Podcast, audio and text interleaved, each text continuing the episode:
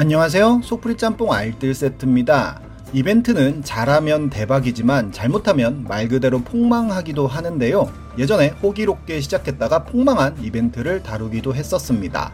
이벤트를 함에 있어서 가장 중요한 건 남들이 안 해본 패기일 수도 있는데요. 이번엔 패기 하나만큼은 끝내줬던 이벤트들을 모아봤습니다. 그럼 한번 볼까요? 첫 번째는 한강 질소 과자 이벤트입니다. 여러분들 과자 좋아하시나요? 저도 꼬북침 참 좋아하는데요. 문제는 과자들이 가격에 비해 정말 양이 적다는 데 있습니다. 실제로 옛날 과자들과 비교해 보아도 양이 줄어 있는 경우들이 많은데요. 2002년엔 컴퓨터 한 대 가격이면 500원짜리 다이제스티브 2600통을 샀지만 2014년엔 다이제 496통밖에 못 산다고 하는 짤은 유명했습니다. 심지어 지금은 닥터 유가 붙어버려서 24개들이 3,000원이 넘어가는데요. 쌍쌍바는 라이터만해져서 둘이 나눠 먹기 더 이상 힘들어졌고 와일드 바디도 카드만해졌으며 돼지바도 특유의 잼은 없어지고 잼맛 크림 비슷한 것만 들어가는 등 점점 창렬함은 더해가고 있습니다. 이 짤을 보면 예전 아이스크림의 웅장함을 확실히 알 수 있는데요. 배트맨 김은국이 들고 있는 이 아이스크림은 거의 배트맨 더듬이까지 가는 얼굴 크기만 합니다. 2014년 뉴스에서 25,000원어치의 과자를 사서 뜯어본 적이 있는데 실제 양은 붕어빵 상자 안에 모두 들어갈 정도로 심했는데요. 오히려 과자 관계자는 깨진 게 나오면 좋겠냐며 과대 포장으로 몰고 가면 개발 의욕이 떨어진다는 이야기를 합니다. 같은 한국 과자라도 오히려 외국에서 훨씬 싸게 살 수 있어서 더욱더 사람들은 분노하기도 했습니다. 하지만 점점 우리나라 과자들의 포장은 날이 갈수록 비대해졌고 사람들은 과자 봉지를 구명용으로 사용할 수 있을 것 같다는 자조 섞인 드립을 치기도 했습니다.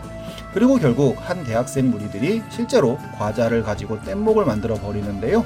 국산 과자 150봉지를 이어붙이고는 한강을 횡단하는 도전을 합니다.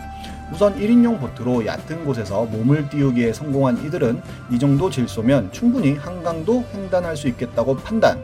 테이프로 봉지를 둘둘 말아 약 2m짜리 보트를 만들어서 도전을 하였는데 약 300여 명의 시민들이 그들의 살신 성인을 응원했고 한강 남단을 질소 가득 출발한 두 명은 30분 만에 한강을 가로질러 북단에 도착합니다.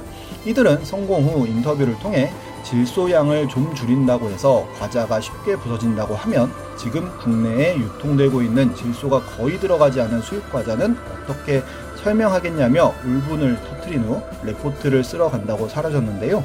이렇게 이들이 열심히 한강을 횡단했지만 지금도 과자는 더욱더 빈약해지면서 비싸지고 있고 오히려 지금은 사람들이 너무 비싼 과자에 익숙해지기도 했고 다른 음식들도 너무 비싸져서 그런지 더 이상 문제 삼지도 않는 느낌이 듭니다. 다음은 평양 팬티 이벤트입니다. 스웨덴 출신의 테니스 스타 비에른 보리는 본인의 이름을 딴 속옷 브랜드 비에른 보리를 만듭니다. 팬티 은근히 예쁜데요. 그리고는 홍보를 위해 런칭을 앞두고 하늘에서 속옷을 투하하겠다는 이벤트를 합니다. 인터넷 투표를 통해 항공기로 속옷을 투하할 장소를 추천받기로 한 건데요. 그런데 예전에 파마첵스 사건 때 말씀드렸던 파마첵스 마냥 사람들은 장난으로 평양에 거의 몰표를 주는 결과가 나와버립니다. 물론 스웨덴 회사다 보니 북유럽에도 어느 정도의 표는 모였지만 평양이 받은 표에 비하면 턱없이 적었고 결국 평양이 압도적인 표차로 당선이 됩니다. 파마첵스는 표 숫자를 바꿔버리면서 넘어가지만 비에른보리는 정면 돌파를 실행하는데요. 진짜로 평양에 가겠다고 한 것입니다. 하지만 평양은 쉽게 갈 수 있는 곳이 아니다 보니 결국엔 항공기가 아닌 진짜 발로 뛰면서 속옷을 투하하러 가는 것으로 결정을 하고는 평양에 진짜로 속옷을 뿌립니다. 비에른보리의 직원은 평양에 입국하여 호텔 로비에다가도 슬쩍 놓고 가기도 하고 건물 상공에서 뿌리기도 했으며 객실에다가 놓고 가기도 하고 정문 앞에 놓고 가기도 하는 등 그가 평양에서 갈 수 있는 모든 곳에 속옷 흔적을 남기는데요. 이렇게 그는 총 450벌의 속옷을 평양에 뿌리고는 귀국합니다. 이런 마케팅이 잘 먹혔는지 비에른보리는 네덜란드, 독일, 영국 등 유럽에서 굉장히 잘 나가고 있다고 하네요. 다음은 빕스 대란입니다. 10년 전쯤에 빕스에서는 샐러드 바를 1만원에 제공한다는 발표를 합니다. 그냥 15주년이라서 생일턱이라며 이런 이벤트를 한 건데요. 2만원 정도 했던 빕스를 반값에 먹을 수 있다는 점은 많은 사람들을 동요시켰고 오후 4시 이전 입장 가운데 성인 2인 고객에게만 적용된다는 조건은 사람들을 더욱더 술렁거리게 만들었습니다. 결국 그날은 왔고 예상대로 엄청난 인파가 전국의 빕스에 몰리는데요. 매장 오픈 1시간 전부터 700m 정도의 엄청난 줄을 서기도 했습니다. 대기 시간이 4시간 이상 소요된다고 하여 대기 접수를 마감시키는 지점이 나오기도 했고 어떤 매장은 3, 400팀이 대기한다고 대기 시간만 9시간이 걸린다며 런치 샐러드 바이지만 밤에나 먹을 수 있다는 겁을 주고 폰을 주기도 했었습니다. 하루 동안 빕스를 찾은 고객은 총 4만 4천여 명 정도로 집계되었고 압사 위험이 느껴질 정도로 떼거지로 몰려들었다는 패기 넘치는 기사가 나오기도 했습니다. 그럼에도 불구하고 5시간씩 기다려서 대기 번호를 뽑아서 기다리는 사람도 있었는데요. 1만원 영수증을 인증하는 분들도 있었습니다. 하지만 어렵게 어렵게 들어가도 완전 시장통 같은 분위기에 서비스도 엉망이라서 1만원어치도 못 먹은 것 같다는 후기도 있었으며 이후로 빕스는 물론이고 애슐리도 이런 패기 넘치는 이벤트는 하지 않고 있습니다. 예전 영상에서 롯데월드 무료 개장 이야기를 다룬 적이 있었는데 정말 롯데월드 이벤트에서 배운 게 전혀 없었던 이벤트였던 것 같네요.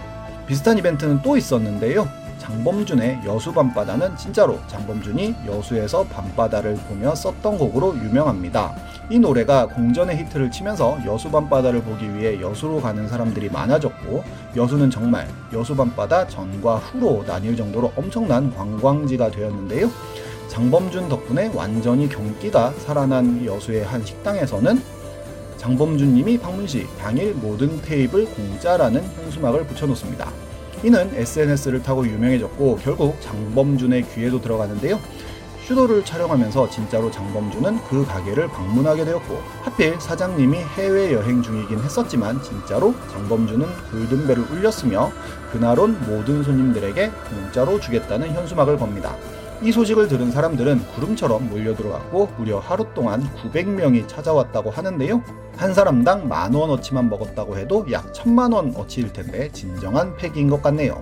후에 가게 사장님은 인스타를 통해서 2년 동안 진짜로 장범준을 기다리고 있었다고 밝히기도 했는데요. 그래도 이 덕분에 이 식당의 홍보가 톡톡히 되었다고 하니 서로 윈윈한 게 아닐까 싶습니다. 다음은 중국의 페인트 시음 이벤트입니다. 중국의 마트에는 우리나라보다 훨씬 더 많은 먹거리가 있다고 하는데요. 한 페인트 업체에서는 아예 페인트 시음회를 개최합니다. 친환경적이고 무해하여 먹을 수 있다며 직원이 먼저 먹어보인 후에 구경 온 아이에게도 시음을 시키는데요. 이렇게 시음회를 한 후 단체로 병원에 실려갔다고 하니 어메이징합니다. 정말 성공한 이벤트도 있고 실패한 이벤트들도 많은데요. 앞으로 또 어떤 패기 넘치는 이벤트들이 생겨날지 기대가 됩니다. 지금까지 수프리 짬뽕 알뜰 세트였습니다.